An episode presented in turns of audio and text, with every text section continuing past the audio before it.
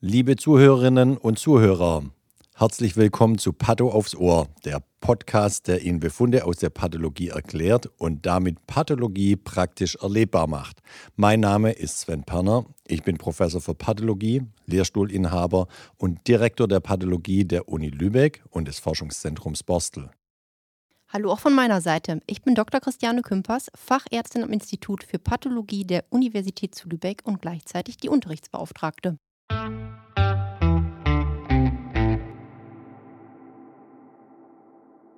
Hallo liebe Zuhörerinnen und Zuhörer zu einer neuen Folge bei Patho. Aufs Ohr. Hallo Sven. Hallo Charlotte. Wir haben heute wieder einen Fall, wo es um einen Lymphknoten geht. Zwar von einer Frau, 79 Jahre alt, und das Material wurde uns aus der HNO geschickt. Dazu muss man sagen, uns werden öfter Lymphknoten aus der HNO geschickt, weil die Kliniker, die Onkologen, wenn die einen Lymphomverdacht haben, wird der dann oft in die HNO geschickt, einfach zur Lymphknotenextirpation und dass wir dann eine Diagnose stellen. Mehr haben dann die HNOler aber auch mit dem Fall nicht zu tun, außer dass sie den Lymphknotenbergen an uns schicken und dann sind die aber wieder klinisch draußen. Gut, ja. also klinische Diagnose steht Lymphadenopathie, also Lymphadenopathie, wieder schwieriger Begriff, weil Lymphadeno, der Lymphknoten ist keine Drüse, deswegen mag ich den Begriff Lymphadenopathie nicht. Frage nach Dignität, nach Malignität, nach Lymphom und bitte Zito. Ja, gut.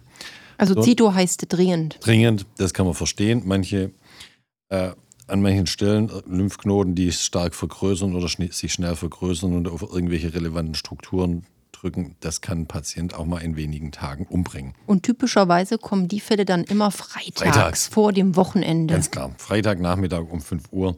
Oder vom Feiertag, vom verlängerten Wochenende. Noch Ganz besser. Klar. Ganz Noch klar. besser. Eingesandtes Material, Regio 5 links. Das ist irgendwie wahrscheinlich aus dem Halsbereich. Ja. ja. Da gibt es ja verschiedene Regionen. Region. Gut. Ja, ja.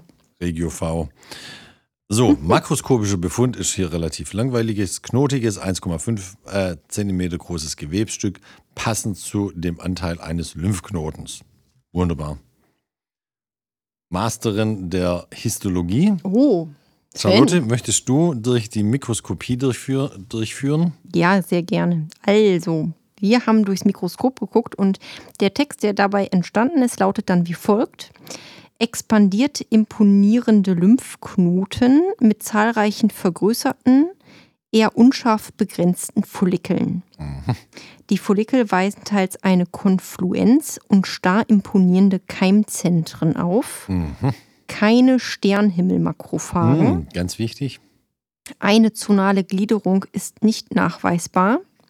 Keine Ausbildung diffuser Areale, kein erhöhter Fibroblastengehalt. Lymphoides Infiltrat, auch im angrenzenden Fettbindegewebe. Ich bin ja immer fürs Aufpassen zuständig. Keine Ausbildung diffuser Areale, kein erhöhter Zentroblastengehalt. Nicht Fibroblastengehalt. Habe ich Fibroblasten gesagt? Du hast Fibroblasten gesagt. Entschuldigung, ich sich bin niemand hier. entschuldigen, weil niemand hier Schuld hat. Habe ich das hat. wirklich gesagt? Ja. Interessant. Ja. Das ist so wie gesagt, du bist über die rote Ampel gefahren. Wir sagen, nie im Leben habe ich das gemacht. Ja. Kann ich mich nicht dran erinnern. Also, also keine also erhöhter Zentroblastengehalt. Und dann, ganz wichtig, lymphoides Infiltrat, auch im angrenzenden Fettbindegewebe. Dudum. Genau, hier haben wir schon einige Hinweise, dass hier wirklich ein malignes Lymphom vorliegen könnte. Erstens mal hier expandiert imponierende Lymphknoten mit zahlreichen vergrößerten, eher unscharf begrenzten Follikeln. Unscharf begrenzte Follikel, das sieht man eher beim Lymphom und nicht bei einer reaktiven Lymphknotenvergrößerung. Mhm, weil wir im normalen Lymphknoten haben wir einen schönen Aufbau. die schön erhaltene Architektur, genau. die zonale Gliederung in äh, Keim, äh, in Follikel mit Keimzentren, para, parafollikuläre Zone und so weiter und so fort, wie man es eben kennt. Und beim, Lymphkno beim Lymphom, beim malignen Lymphom ist das aufgehoben. Genau, und das liest sich ja hier alles so, als wäre alles irgendwie durcheinander genau. und nicht mehr so hübsch. Keine Sternhimmelmakrophagen ist auch so ein ganz typischer Hinweis. Die Sternhimmelmakrophagen sind ja äh, Makrophagen, die die zugrunde, äh, zugrunde gegangenen B-Zellen, die nicht ausgereift sind, ähm, äh, auffressen und vorher sind die, wenn die äh, zugrunde gehen, gehen die ja in Apoptose. Und diese kleinen Apoptosekörperchen, die sieht man dann immer in den Makrophagen. Und früher, so die früheren Histologiker haben dann gedacht, das sieht so ein bisschen aus wie ein Sternenhimmel mit gro äh, größeren und kleinen Strukturen im, äh, im Zytoplasma. Damals wussten die noch nicht, dass das Makrophagen sind. Damals wussten die auch nicht, dass das Apoptosekörperchen sind, die da drin aufgefressen worden sind. Aber die Sternhimmel-Makrophagen, das ist was ganz Typisches in einem normalen Lymphknoten. Wie gesagt, die fressen nämlich eben die nicht ausgereiften B-Zellen auf, die keine Funktion mehr haben und entsorgen die damit. Keine Sternhimmel-Makrophagen, Lymphomverdacht. Mhm. Tonale Gliederung nicht nachweisbar. Gut, das wiederholt sich so ein bisschen. Man könnte es auch alles bezeichnen als aufgehobene Architekturstörung keine Ausbildung diffuser Areale und keine erhöhte Zentroblastengehalt. Zentroblasten, der Nachweis von Zentroblasten wäre ja ein Hinweis für ein hochmalignes, äh, großzelliges Lymphom. Und wenn keine Zentroblasten nachweisbar sind, morphologisch, dann ist das ja eher ein Hinweis für ein niedrig malignes, kleinzelliges Lymphom. Ja, keine oder wenige. Ne? Gibt es ja auch Grenzwerte. Genau. Aber, mhm. Und dann lymphoides Infiltrat, auch im angrenzenden Fettbindegewebe. Das heißt, das infiltriert wirklich über die Lymphknotenkapsel hinaus in das angrenzende Fettgewebe. Das wächst eben wie ein maligner Tumor Genau. über die Grenzen des Organs hinaus. Weil ein normaler Lymphknoten hat eben zur Peripherie eine kleine kapselartige Begrenzung, so eine dünne. Und wenn die eben aufgehoben Die ist ist, das ist kapselartig, schon sondern das ist eine Kapsel. dann, und wenn die abge aufgehoben ist und man hat den Eindruck, das lymphatische Infiltrat läuft da irgendwie raus, Ja. dann ist das immer schon mal suspekt. Genau. Und mit diesem, was wir hier rein morphologisch sehen, haben wir auch gleich eine gute Begutachtung gemacht. Und die sagt eh, durchführen? ja, die sagt, eh, also sie machen ja erstmal jetzt so eine Vorbegutachtung und sagen jetzt erstmal ähm, Regio 5 links, Lymphknoten mit prominenter follikulärer Binnenstruktur. Die Befunde sind suggestiv für ein follikuläres Lymphom in Klammern Grad 1, 2, also eher niedrig malign. Genau. Genau. Und dann machen wir weitere immunhistologische Untersuchungen, nämlich das brauchen wir bei Lymphomen. Manchmal brauchen wir auch molekulare Untersuchungen und eine Fischanalyse und schauen einfach mal, was hier der befundene Arzt alles angefordert hat. Immunhistochemie folgt CD10, BCL2, BCL6, Ki67, CD20, CD3, Zyklin D1 und CD5. Ich erzähle noch ganz kurz nochmal, wofür die ganzen Marker sind. CD10 ist ein Keimzentrumsmarker. BCL2 und BCL6 sind äh, B-Zellmarker. Und zwar die B-Zellmarker sind dann in den CD10-positiven Keimzentren exprimiert, wenn ein follikuläres Lymphom vorliegt. Ki67 ist immer so ein Marker für die Proliferation und es gibt eben Lymphome, die, die, äh, die wachsen durch die Proliferation oder durch die Antiapoptose. Das follikuläre Lymphom ist nämlich eins, das durch die Antiapoptose äh, sich vergrößert und nicht über die Proliferation. Deswegen sind bei den follikulären Lymphomen der Ki67-Index meistens sehr niedrig. Dann haben wir CD20 als B-Zellmarker, CD3 als äh, T-Zellmarker, CD5 auch als T-Zellmarker und Zyklin D1 als, äh, wenn das in den, in den neoplastischen Zellen exprimiert ist, ist das ein Zeichen für ein äh, Mantelzell-Lymphom. Genau. Führ du mal durch, was wir gefunden haben. Gut, und wenn wir jetzt die einzelnen Immunhistoschnitte angucken, eins nach dem anderen durch und das mal alles so zusammenfassen, liest sich das jetzt eben wie folgt. Innerhalb der prominenten Follikel findet sich eine Expression von CD20, Also ein B-Zell-Lymphom. ja, CD10 Mhm. als Keimzentrum, Ein Zentrumstyp. Ja. BCL2 und BCL6.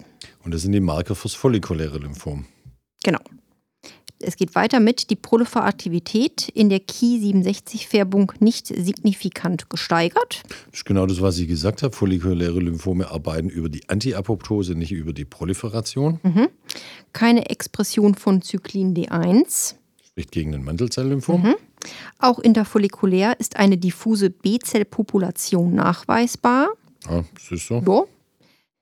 Die CD5-Expression entspricht weitgehend der CD3-Expression. Also in der T-Zellregion. Es gibt Genau. nämlich ein Lymphom, und zwar die CLL, die hätte nämlich eine aberrannte Expression des T-Zellmarkers CD5 auf den B-Zellen, Genau. den neoplastischen B-Zellen. Damit ist nämlich die, die ähm, wie habe ich es jetzt genannt? war schon richtig. Wenn man vergleicht CD5 und CD3, wenn das gleichartig Das ist ist, im- ist das im Grunde Art. das T-zelluläre Infiltrat. Und wenn jetzt CD5 praktisch so aussieht wie der B-Marker CD20, dann weiß man, dass CD5 eben koexprimiert wäre auf den B-Zellen. Genau, und es wäre ein Zeichen für die CLL, Genau. chronisch lymphozytische Leukämie. Genau. Und wenn man eben sagt, CD5 entspricht CD3, also die praktisch die beiden Marker, die im Grunde das T-Zellen färben, sehen genau gleich aus und färben genau die T-Zellpopulation, ist das im Grunde äh, ein Genau. Befund, der nicht also regulär ist. Der regulär ist Ja. und nicht pathologisch. Genau. Ich möchte noch einen kurzen Ausflug machen. Wir haben uns hier die Fischanalyse gespart, aber hätten wir hier eine Fischanalyse gemacht, dann hätten wir ziemlich sicher eine Translokation von dem BCL2-Gen gesehen. BCL2-Gen ist ja ein Anti-Apoptose-Gen. Damit schließt sich wieder die, das, was ich vorher gesagt habe. Und ähm, und äh, durch die Translokation kommt es zu einer Zusammenlagerung mit dem IGH-Locus. Locus, und damit ist immer die äh, Antiapoptose angeschaltet. Und deswegen sterben die Zellen in, nicht mehr ab, die neoplastischen Zellen nicht mehr ab. Und somit vergrößert sich der Lymphknoten. Und deswegen vergrößert er sich auch ohne Proliferation. Weißt du, was ich da mal für ein Beispiel nehme im Ja, Studentenunterricht? Ja, Erzähl.